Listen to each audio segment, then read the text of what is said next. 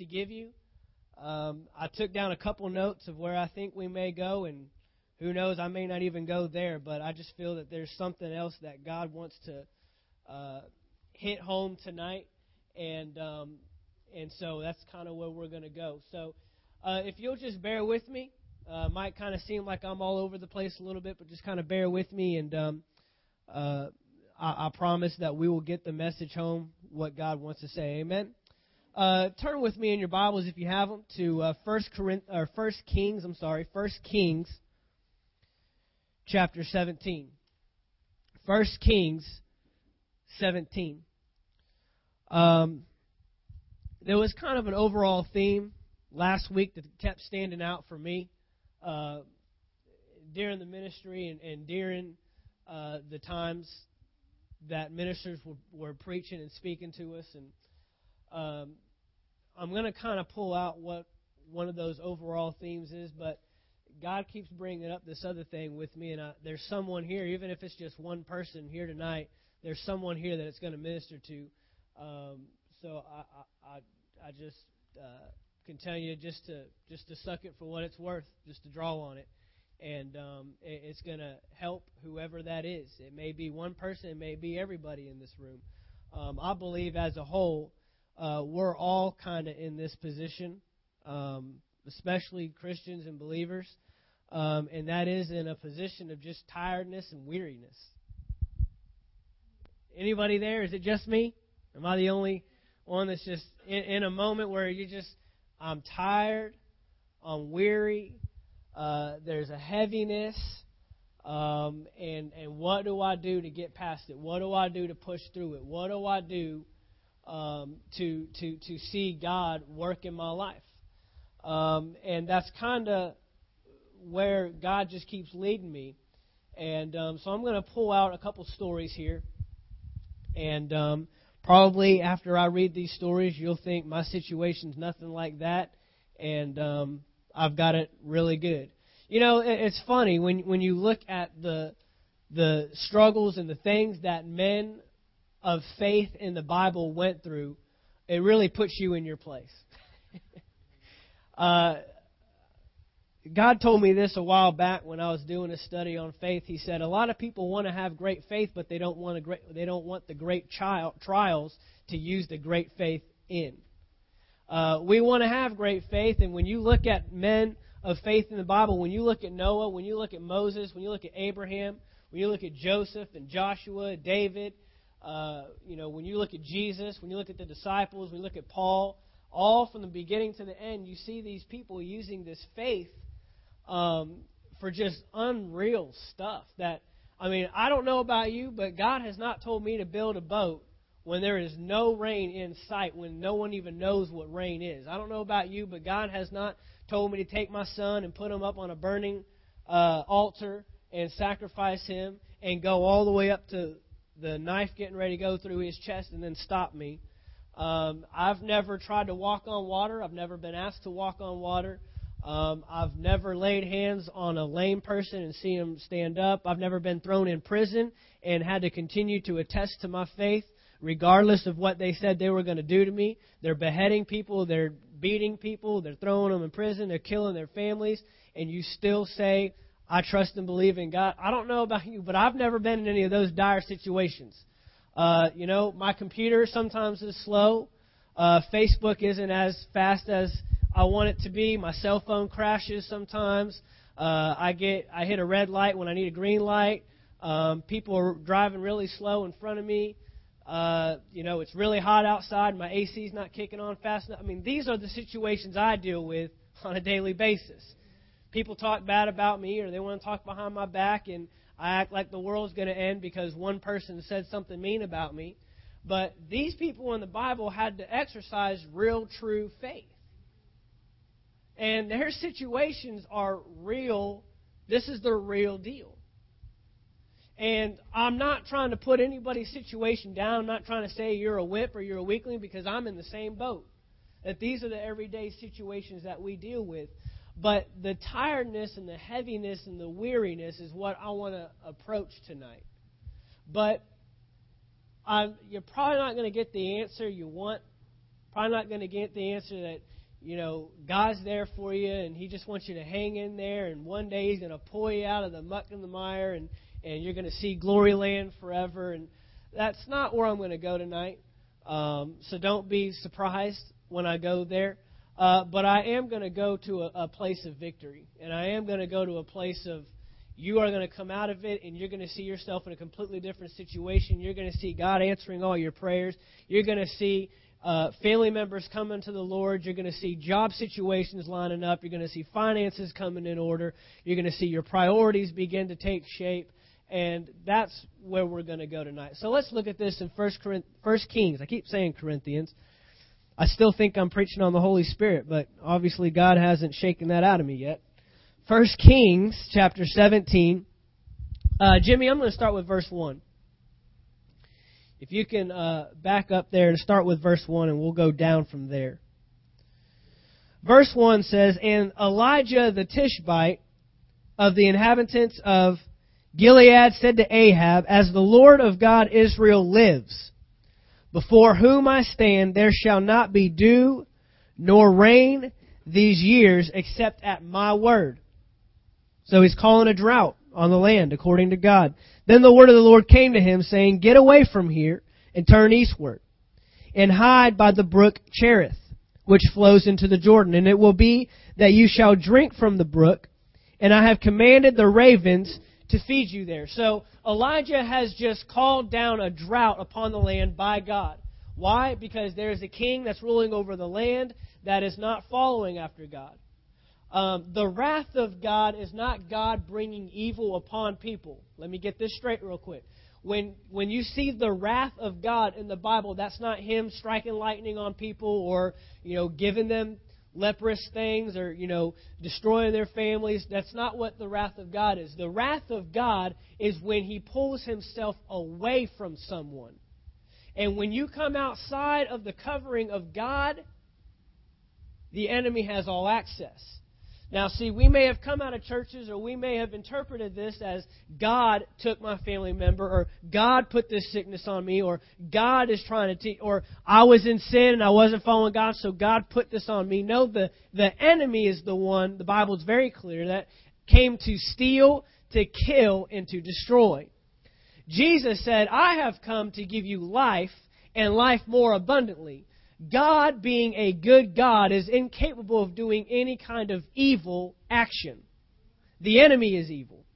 But when you pull yourself out from under the covering of God, you open yourself up to the attacks of the enemy. A lot of people want to pull on Job. How many of you have heard the story of Job? Job was a righteous man and he served God and he followed God. And so Satan goes to the heavens, goes up to God and says, Do you see your man Job? He walks faithfully, he's done nothing wrong.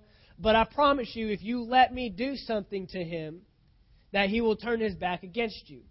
It wasn't God taking away his children.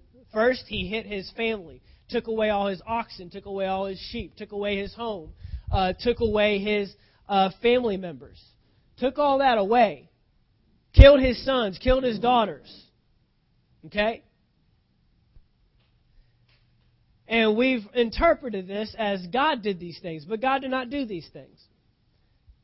Job still did not say anything bad about God, did not turn away from God, and so Satan said, Look, if you let me touch his body, I promise you he'll curse you. I promise you he'll, he'll have some bad things to say about you. And so he did. He put boils on him, he put him into to, to pain and turmoil and anguish. And still, Job wouldn't curse, but Job did have the conversation with God. And Job said, That which I have feared has come upon me. And see, we're looking at this as if God put all these things on him. Here's the one thing if Job would have stayed in his position with God, the enemy would have had no area to attack him. But Job himself said, The thing that I have feared the most. So, what opened up the door for Satan to come in and attack him? Fear. He just lets you know, all my life I've been in fear that everything that I have could be in a split second taken away from me. And so fear opened up the door. So the wrath of God is not God doing evil things, it's God withdrawing himself from you. That is the wrath of God. Anytime you look in the Old Testament, you can understand that interpretation that God has withdrawn himself, taken his covering away from someone. So this is a king that has chosen to follow evil, has gods and is worshiping gods and setting up gods. And so God is now about to show you, I'm pulling myself, I'm pulling my covering away from you. Drought is going to cover your land. Let's keep going. Verse 5. So God is telling Elijah, go to this brook, go to this specific place, and I will make, you can drink from the Jordan, and I will have birds feed you. I don't know about you, but I haven't been fed by a bird lately. Okay? Verse 5. So he went and did what?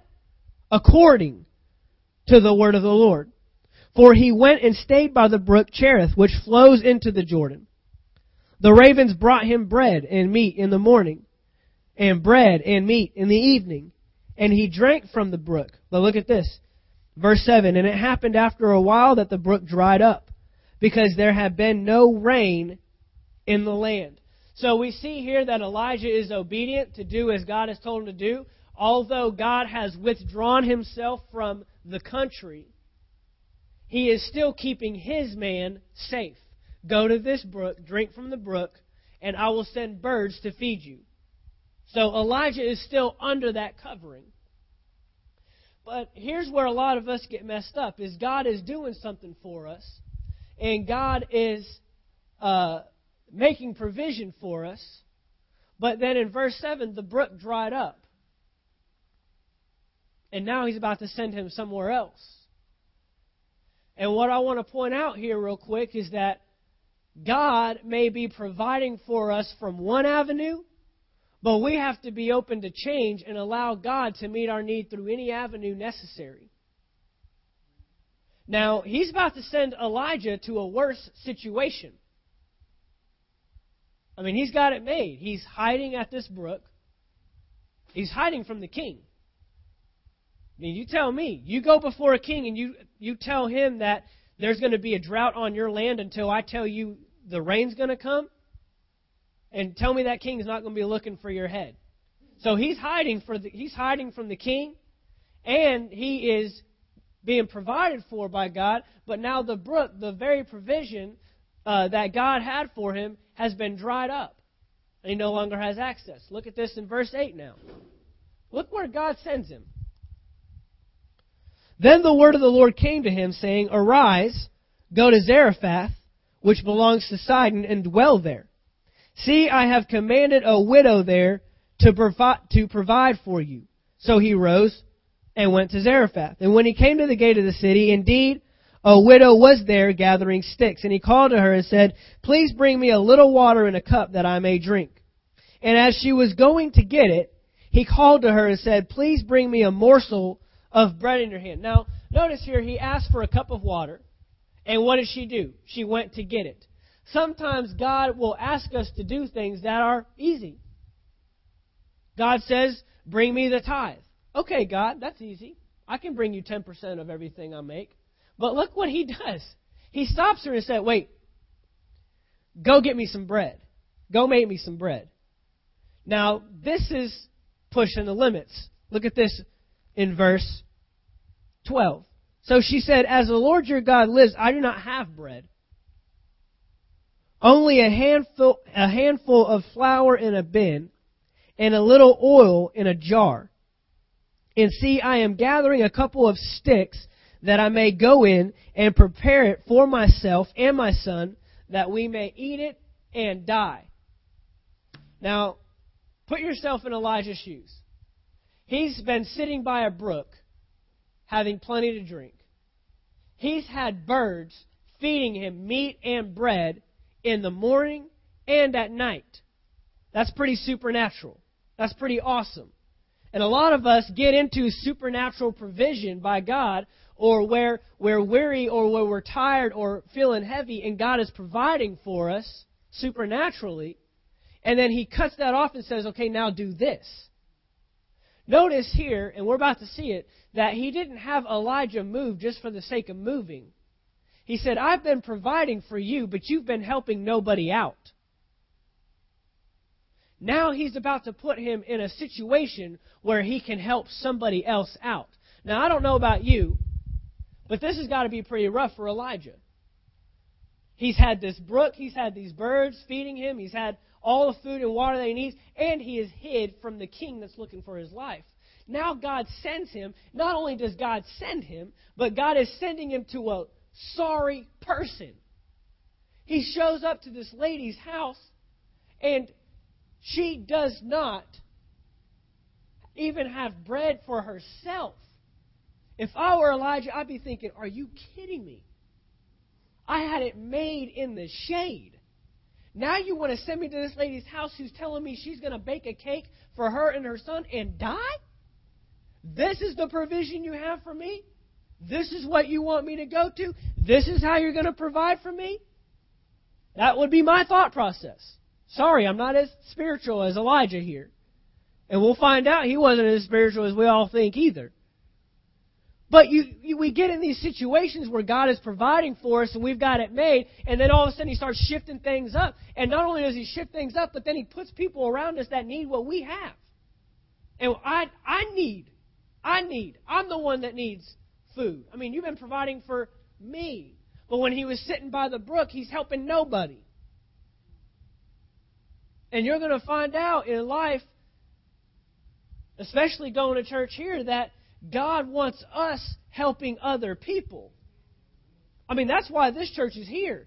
This church is not here so I can teach you how to get spiritually fat and just live off of God always blessing us and do nothing for anybody else.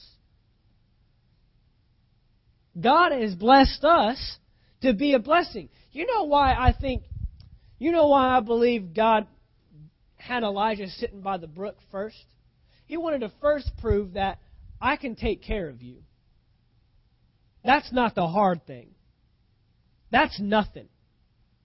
I mean, just think if he would have said, okay, command this, command this drought to take place, and then go straight to the widow's house. And he has, you see, there's something awesome about God's faithfulness. I heard, a, I heard someone say once that God, He cannot remember our past. God does not remember your past. Why do we have a past then? Why am I able to remember? You know why? Because it gives you the opportunity to look back on what God brought you out of. Your past is not there to haunt you. Your past is there to position you to move forward. To remember what God did. God brought me out of that, so He'll bring me out of this. God took care of me here, so He will take care of me here. That's why we remember our past. Without God's faithfulness, you have nothing to look back on. So Elijah is able to approach this widow, even though it's a worse situation than he just had. He had it made. He had everything he needed to drink. He had everything he needed to eat. But there was one thing missing. He was helping nobody. And see, in our tiredness and in our weariness and in our heaviness in life, we get caught up on ourselves. God, help me. God, fix me. God, change me. But the reason that He needs to fix you and help you and change you is because He needs to get us in position to help and fix and change somebody else. God wants to reveal His glory inside of you so you can reveal God's glory to someone else. And so that's what's happening here. He's just revealed to Elijah, I can take care of you. That is nothing. I can give you water to drink in the middle of a drought.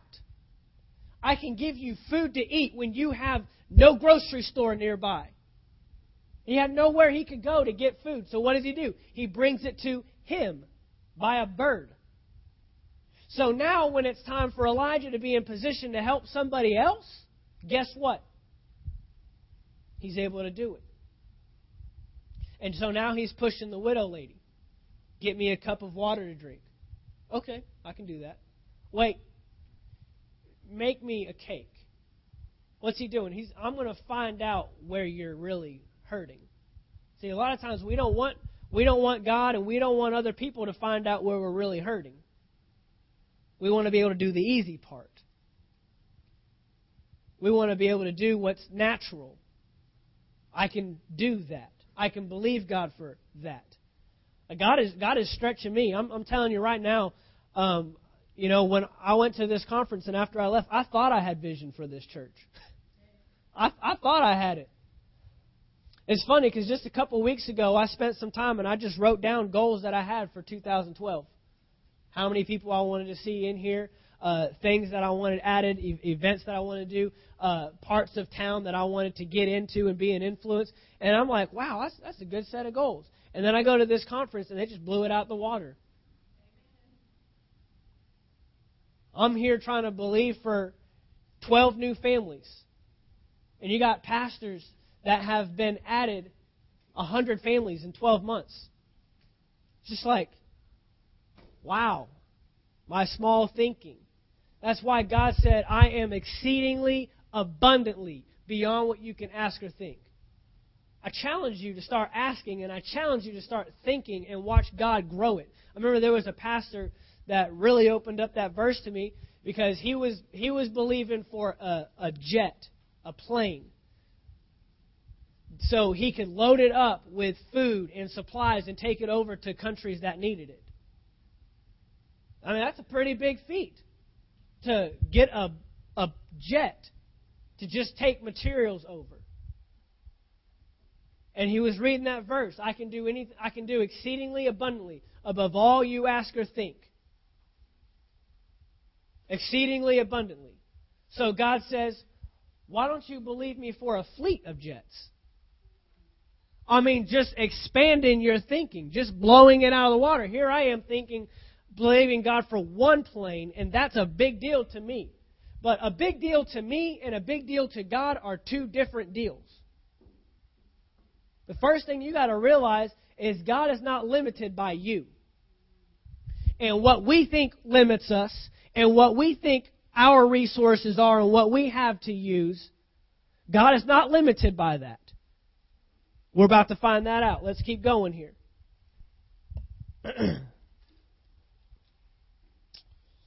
Let's repeat verse 12. So she said, As the Lord your God lives, I do not have bread. See, what's she doing? She's going ahead and letting him know. I don't have what you're asking me. I don't have it. And then she states what she does have. Only a handful of flour and a little oil in a jar. And see, I am gathering a couple of sticks. I mean, this is minute stuff she has. That I may go in and prepare it for myself and my son, that we may eat it and die. Now, my Bible says in Jeremiah 29:11 that God has great plans and a great future for me. But that's not a great plan and a great future. I'm going to eat some bread and die. Me and my son. Not exciting. And so now Elijah's in a predicament where he's been blessed, he's been supplied for, and now he's at this lady's house and she can't even take care of herself, much less him. Verse 13, and Elijah said to her, Do not fear. Go and do as you have said. But make me a small cake from it first and bring it to me. And afterward, make some for yourself and your son. Notice here, she only had enough to make the small cake. That's all she had. So he's stretching her. Go ahead, you can do that, but make it for me first. Then afterward, what's he doing? He's speaking to what's going to come. For thus says the Lord God of Israel, the bin of flour shall not be used up, nor shall the jar of oil run dry until the day the Lord sends rain on the earth. He's saying, you will be supplied for and taken care of. Why can he say this so boldly? Because he was just supplied for and taken care of at the brook. He's looking back on God's faithfulness. Verse 15. So she went away and did according to the word of Elijah. You notice here that God is just looking for obedience. I mean, we just saw back in verse 5 that Elijah was obedient and said, the Bible says, So he went and did according to the word of the Lord. Now in verse 15, 10 verses later, it says, So she went away and did according to the word of Elijah, which was given to him by God. And she and he and her household ate for many days. The bin of flour was not used up, nor did the jar of oil run dry, according to the word of the Lord, which he spoke by Elijah. Notice here, first thing, God is not limited by what you're limited by. So here's what God's looking for. Here's what God's looking for. Because could God have just made the bread appear? Is he that powerful? Of course. But look what God is doing here. He just wants to know what do you have? And see, when we're tired and when we're weary and we have this heaviness and it seems like the world is just weighing on us and situations and circumstances are just weighing us down. First thing is that you get you get to looking inside instead of outward. You start looking inward. You start looking at your problems. You start looking at your situations. That's where Elijah was.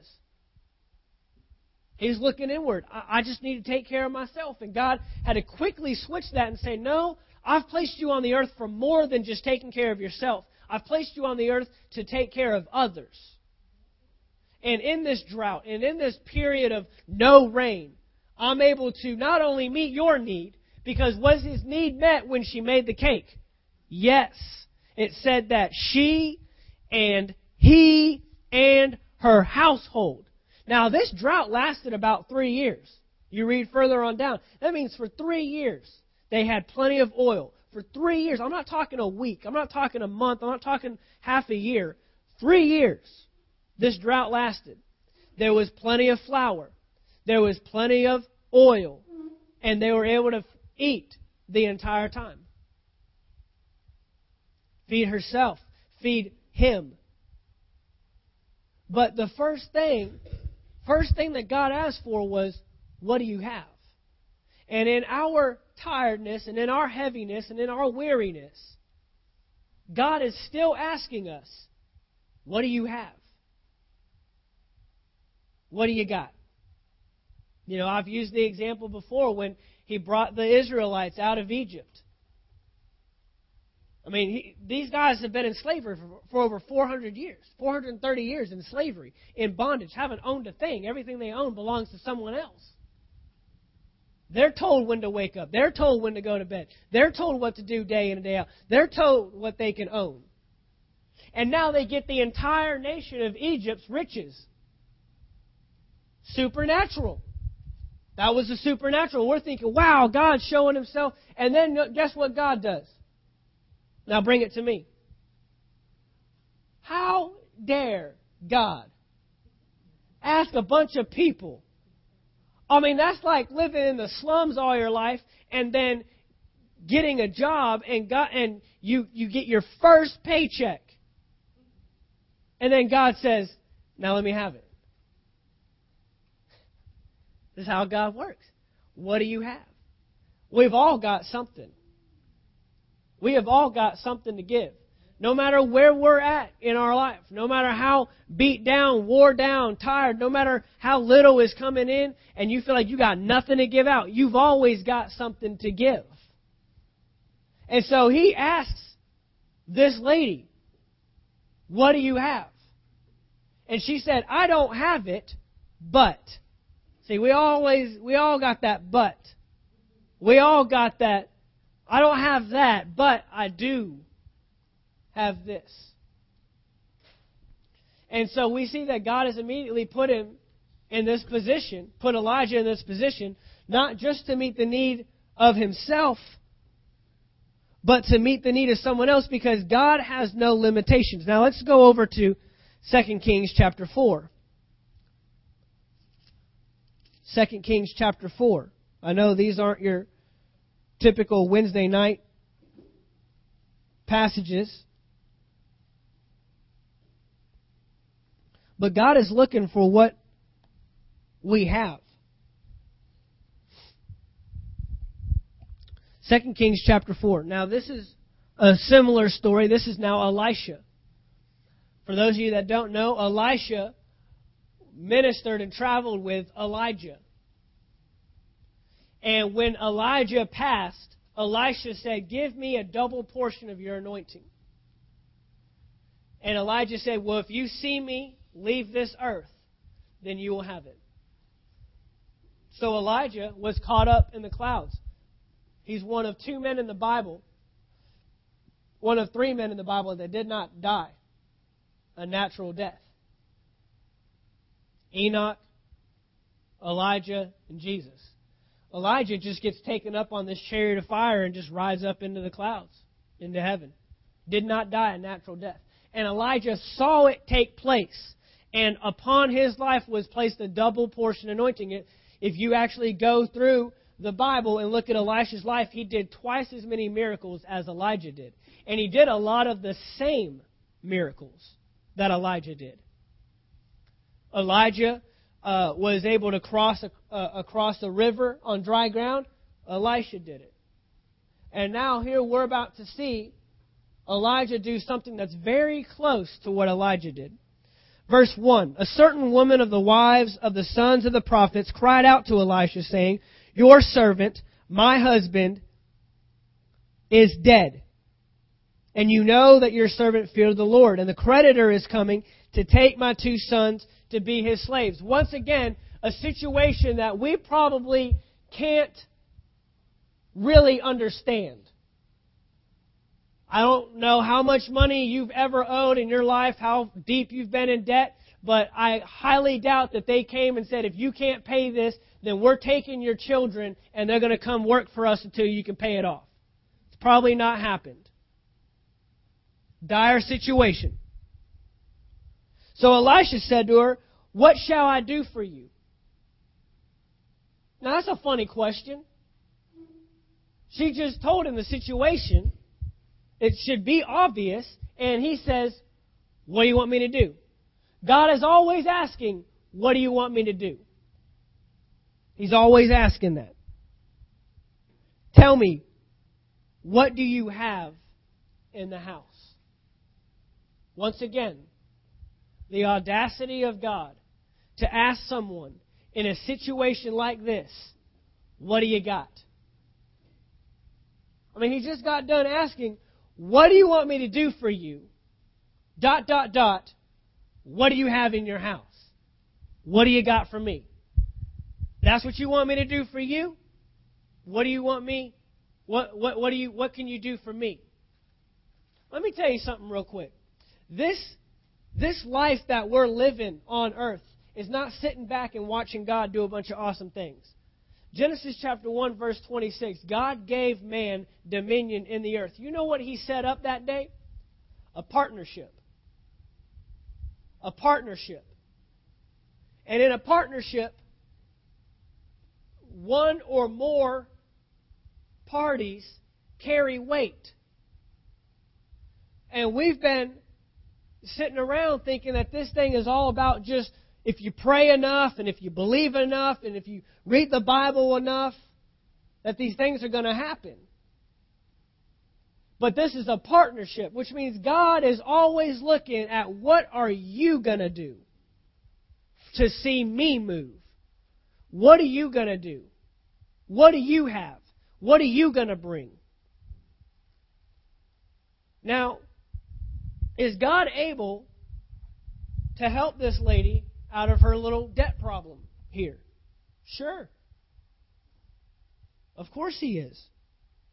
But look what Elisha asks. Elisha says, What do you have in your house? And she said, Your maidservant, uh, again, has nothing in the house. You notice both of these ladies answered with, I don't have enough. See, we always think we don't have enough. That's always our first response. We always think that we don't have enough for God. The first lady said, I don't have a cake. I don't have any bread in my house. But here's what I do have. Now we see her. I have nothing in my house, but a jar of oil. Now, how in the world is a jar of oil going to help somebody get out of debt? That's the question we ask. See, maybe the thing that you have isn't what you think is necessary to get you out of what God is trying to get you out of. And so we just assume we have nothing. But we find out that we actually do have something. We just need to use whatever we have. And God will do the rest. So she has a jar of oil. How does that get anybody out of debt? I don't know. Verse 3 Then he said, Go borrow vessels from everywhere, from all your neighbors, empty vessels. Do not gather just a few. And when you have come in, you shall shut the door behind you and your sons. Then pour it into all those vessels and set aside the full ones. So she went from him, shut the door behind her and her sons, who brought the vessels to her, and she poured it out. Now it came to pass when the vessels were full, that she said to her son, Bring me another vessel. And he said to her, There is not another vessel. And the oil ceased. Then she came and told the man of God, and he said, Go sell the oil and pay your debt. You and your sons live on the rest. So not only did God provide for her to pay off the debt, he has provided for her to live off the rest. Amazing. Now, this could have stopped at, I've got nothing in my house. So, God, you do something. I'm just going to sit around and wait for you to do something, God, because I've got nothing. I'm a widow woman. I don't have a husband working in the house. They're going to take my son, so that's that doesn't matter. I'm badly in debt. I got nothing. But instead, she gave God what she had. Instead, she stepped up and said, Look, I, I, don't, I don't know how this is going to meet this need, but I'm going to use it. If you're just if you just want to know what's in the house, if you just want to know what I got, why? Because God isn't limited. See, God is the one that can take the oil and turn it into paying off debt. God is the one that can take one cake and make it last for three years. God is the one that can send you by a brook and cause that to not dry up until He says dry up and have birds feeding you. We can't do any of that. But every single one of these positions Every single person we just talked about Elijah, Elisha, and both women all of them required one thing obedience. What if Elijah said, God, that's crazy. That's stupid. To just go sit by a brook and just wait to die. I'm not going to do it. I'm going to go find food. What if that would have happened? What if Elijah would have said, you know what? I'm not leaving this brook. I mean, why would I want to leave? This is everything I need. I'm hidden. Nobody knows I'm here. I'm just going to stay here and die for the rest of my life. I'm just going to stay by this brook and drink from it and birds feeding me. I mean, that's that's class that's classy service right there. That's room service. Why would I want to go down and now not only do you want me to leave here, now you want me to go to some woman that can't even take care of herself. What's she going to do for me? Now, see, these are these are thought processes that thought processes that we have. This is stuff that we think about. And then when God tells us to use something, or when He's asking for what do you got, then we we can't we can't think of anything. Well, God, I don't I don't have anything. What do I have that you can use? What's in my house? How is this going to get me out of this? It's not our job to connect the dots. It's just our job to put the thought, put the dots on the paper. Now, here's some points that I want to point out to you. Number one, only God has the answer. First thing you got to realize only God has the answer. See, a lot of us are turning to the world to answer a problem that the world gave us to begin with. Credit cards got me in debt, so I'm going to go to a worldly system and get a loan to get out of the credit card debt. And so and so we just keep chasing circles. A doctor tells you you have this wrong with you, so we limit ourselves to what the doctor can do to fix it. And God is saying, I have the answer to your problem. Only God has the answer. Only God has the answer. Do not go to the world to fix a problem that the world gave you. And you've heard me say it many times. When you go to the world, you limit yourself to what the world can offer you. Bottom line. You limit yourself to what the world. If you go to the world for a loan, then you are limited to their percentage rate. You are limited to how many years it's going to take you to pay it off. You are limited to the amount that you have to pay per month. And God is just saying, I've got the answer. Trust in me. Only God has the answer. Number two, do it when you don't feel it. This is probably the biggest killer of them all. Is we wait till we feel something spiritual to do something spiritual. We wait till we feel God in it before we do something that God wants to move through. We're sitting around waiting. Do it when you don't feel it. There's another story of Elijah uh, where there was another drought. God liked to bring famine on people. I, I don't know what it is. That that's. I mean, you, you kill the you kill the source of the seed. You kill uh, you kill the source of the food, and eventually you get people dying out. You know, and so there was another time where Elijah, there was a there was a drought in the land, and these three kings get together. These three kings get together and they say, uh, they come to Elijah and say, "We need you to call down rain. You're a man of God. You're a prophet of God. Talk to him for us and tell him we need some rain." And so Elijah tells him to do this. It's amazing. God didn't just say, "Okay, I'll bring rain. Here's what God said. It's in uh, 2 Kings chapter 3.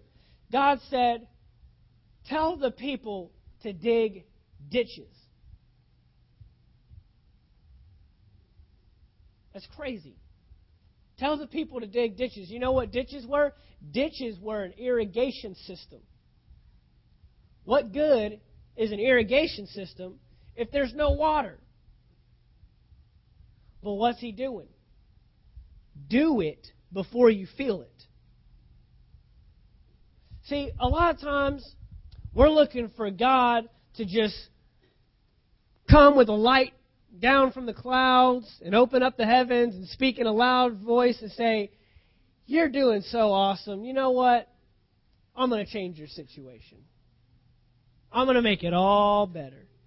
But here's what happens a lot of times, and we just saw it in two separate passages. God, when He speaks, will give instruction. God, when He speaks, will give instruction onto what to do to get out of where you're at. See, and this is why it's so hard because when you're tired, that's the last thing you want to hear is someone tell you to do something. It's the last thing you want. I mean, that's like coming home and you are just starving, and then someone says, Well, there's all the stuff in the kitchen, go make a meal. That's the last thing you want to do. That's the call the pizza place up, stop at Chick fil A on the way home, call your husband or wife and make sure they got dinner going, because when I get home, I'm ready to eat. How do you how do you want to get home and your spouse is saying, "Hey, are are you hungry? Uh, there's a whole kitchen full of food. Go make you something." I hate that. I probably I hate that with a passion. I'll walk right back out the door, go down to go down to McDonald's, pick me up something, and go home.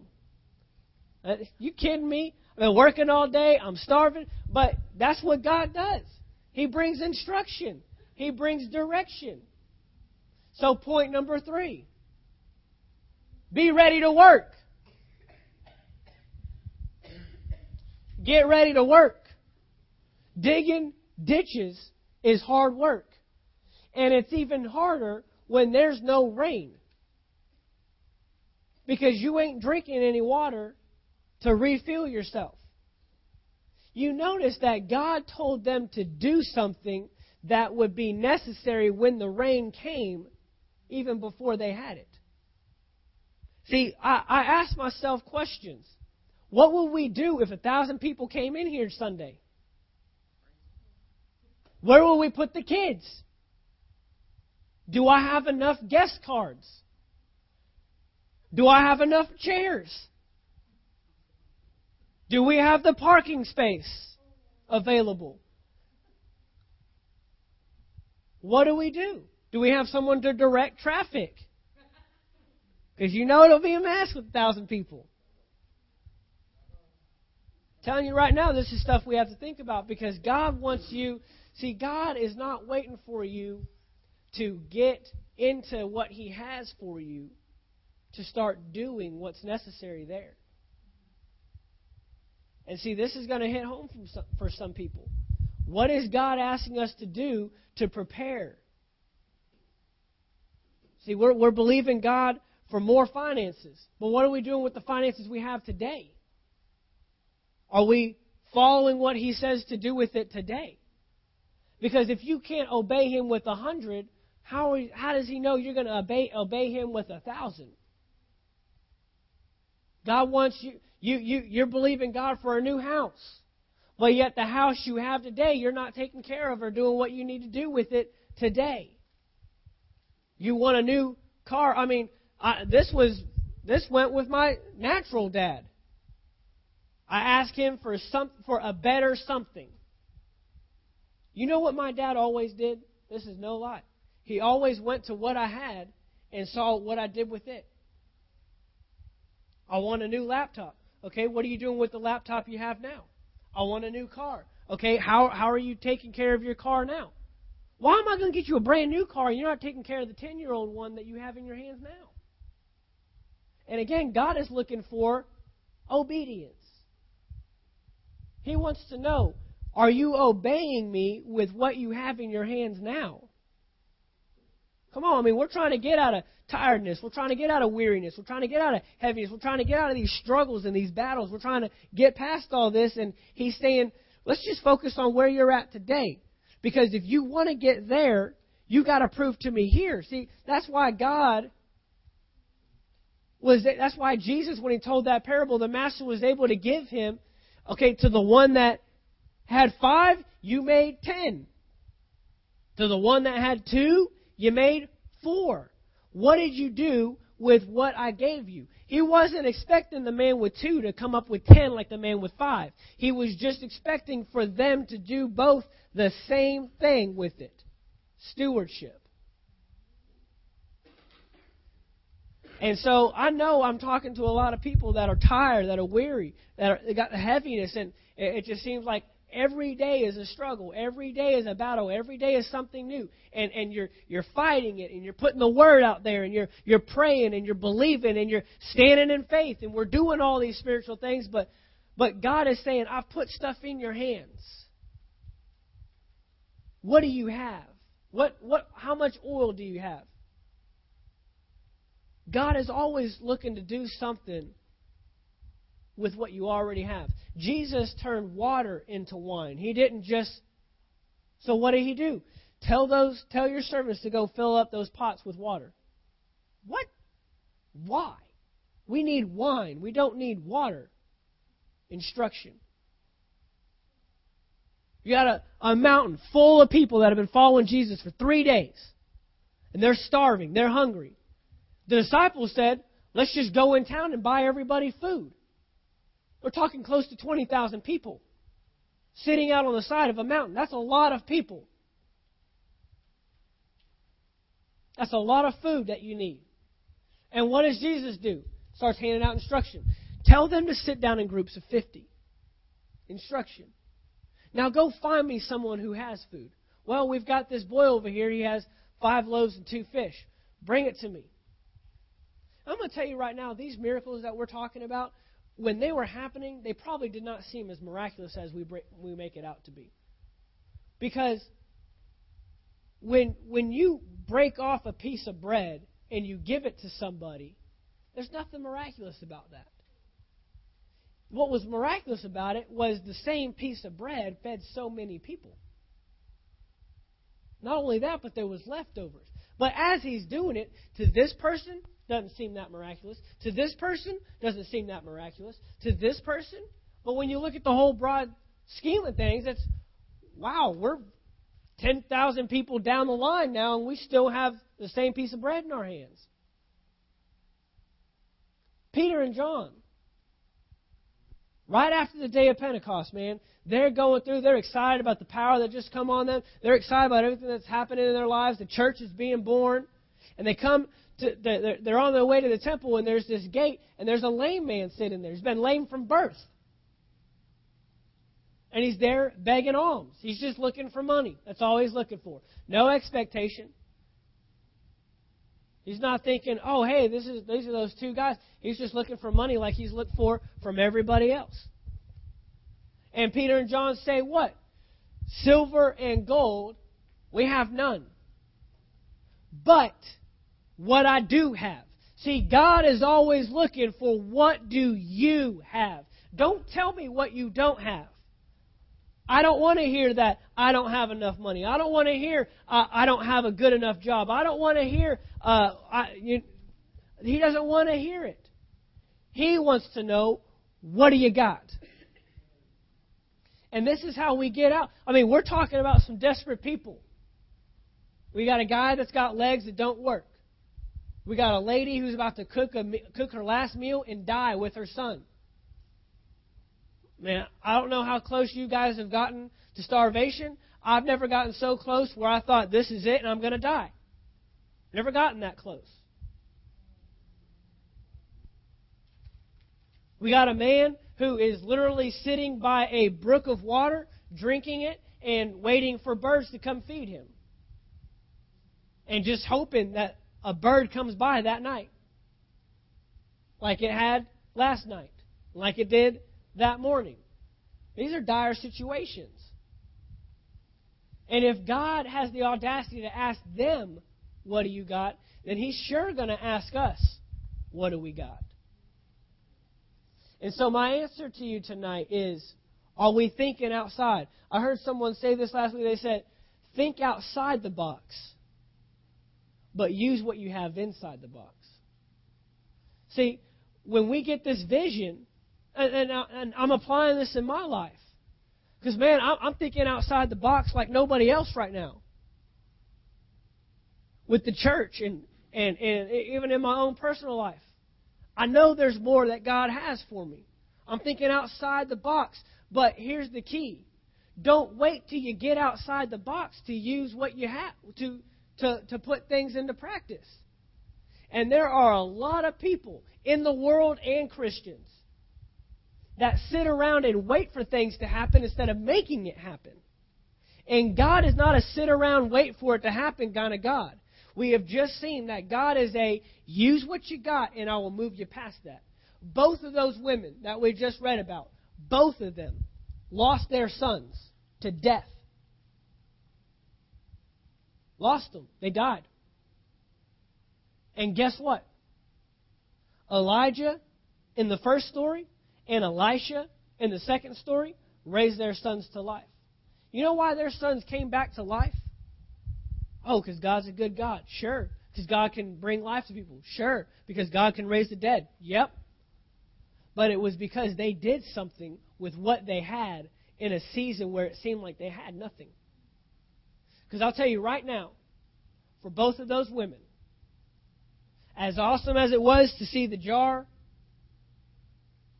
never end. As awesome as it was to be able to make a cake until the drought ends, none of that compared to losing your child. They're probably thinking, man, I'd go back to that. I'd go back to only having a little bit of oil if I could just have my son back. I'd go back to only being able to make one cake a day if I could have my son back. Sure, they would. See, and we always think that it's worse where we're at today. We don't know what's up ahead. But you know why they believe? Both of them went to the prophets. The first one went to Elijah, the second one went to Elisha. Both of them demanded, demanded that they raised their son back to life. You know why? Because they saw God's faithfulness. If God can cause a, a jar of oil to never empty, He can bring my son back to life. If God can continue to allow me to make food, not only for myself, but for my household and for the prophet for three years, then He can bring my son back to life. What are they doing? Looking on God's faithfulness.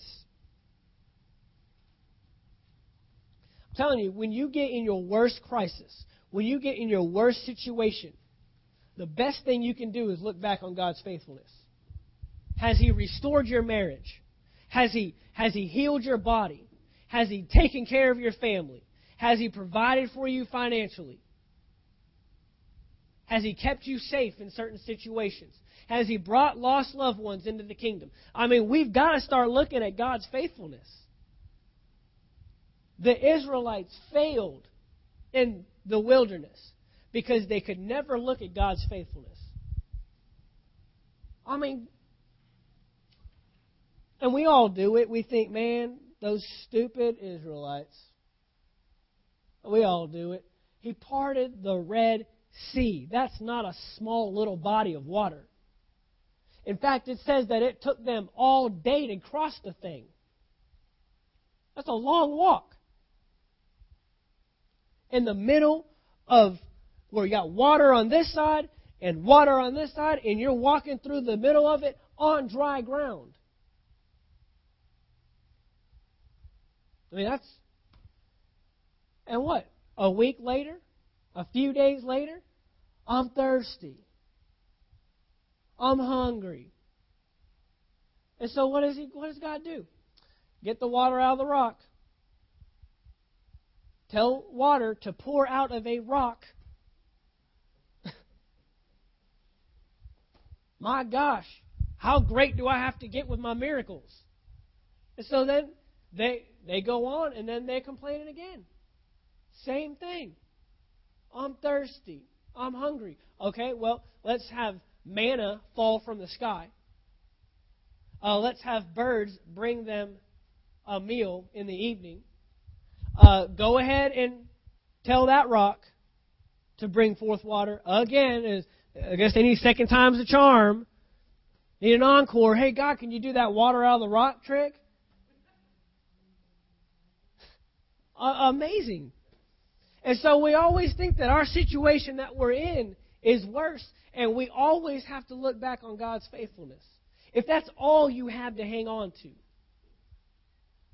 if your tiredness and your weariness and your heaviness is all you have to hang on to, hang on to His faithfulness. Hang on to His word and do what He asks you to do.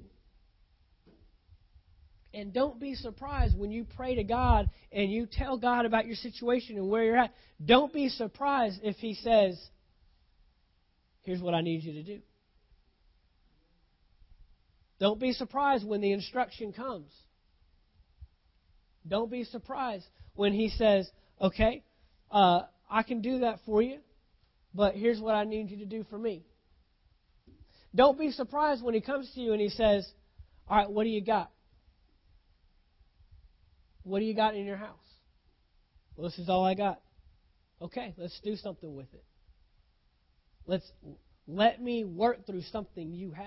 He's always going to do that. He's always going to do that. God is not going to bring the miracle outside of using a, a, a man in the earth, using his people in the earth. That's what he wants to do. That's what. That's how he's bringing life to our situations. No matter what our struggle is, no matter how tired, no matter how weary we may be, we have to continue to move. You, you keep it's almost like you got to look in both directions because you're keeping your eye on the vision. God, I know you've promised promised me this. God, I know you told me we're going to do this. God, I know you said you're going to bring this to my life, but I don't see it right now. But I remember what you did back here. And I remember what you did for me last year. I know I remember what you did for my marriage. I remember what you did for my and and God is asking, what do you have in it? You may be wondering, what in the world does that have to do with my situation? And what he's looking for is just obedience. God, I'm believing God. I'm believing you that uh, that my parents are going to get saved and going to get born again. I, I, I know they need to know Jesus. They need to, they need to know about this kingdom and they need to come live in the kingdom. And, and God says, I want you to give this to this person. Well, what, what, what does that have to do with my parents being saved? I mean, I'm asking you to bring someone along their path. I'm asking you to give me the right words to speak to them. I'm asking you to illuminate the word. And he's saying, No, I just need you to obey me in this. Here's what you have. Here's what I'm asking you to do with it. Don't look for the connection. Just put the dots on the page. Don't try to connect the dots. I'll connect the dots. And for somebody here tonight, I don't know who it is, I don't know how many people it is, but somebody here tonight, you've been asking God, you've been telling Him, I've been faithful. I've been doing that. I've been, I've been using what I have. And He's telling somebody here tonight, He's saying, just remember my faithfulness. Keep using what you have, what is in your hands, what I've placed in your hands. And stay obedient to me. Don't lose sight of the vision. Don't lose sight of what I've called you to do. I mean, I'll tell you right now, pastoring a church is not easy. Um, I heard some statistics last week. They said last year, 2011, uh, 3,400 churches in the United States were started. That's awesome. 7,000 were shut down. Twice as many. 7,000. 7,000 churches were closed their doors in 2011. they said, someone told me this. Uh, Jimmy, you can play that song real quick. Uh, someone told me this. They said um, uh, somebody did some kind of scale test where they said uh, that pastors on the re- level of respect. No, they first they said pastors on the level of um, being the hardest job in the world was number four, behind the President of the United States um, and a couple other ones. You can turn it down just a little bit. Then he gave another one that said, on the level of respect, is just above a car salesman. Yeah. Just above a car salesman. And so, you know, and, and someone else had told me this. It was just a coincidence that I heard this before all this. And, um, you know, and it hasn't been hard for us. I mean, it's been good. It, it's been awesome. We've got an awesome body. We've got awesome people here that are excited about the church and excited about the growth and everything that's taking place. It's awesome. But most churches don't make it past the three year mark. And so I'm asking myself, God, Give me vision. Expand my vision. He blew up my vision last week. And and so we're asking.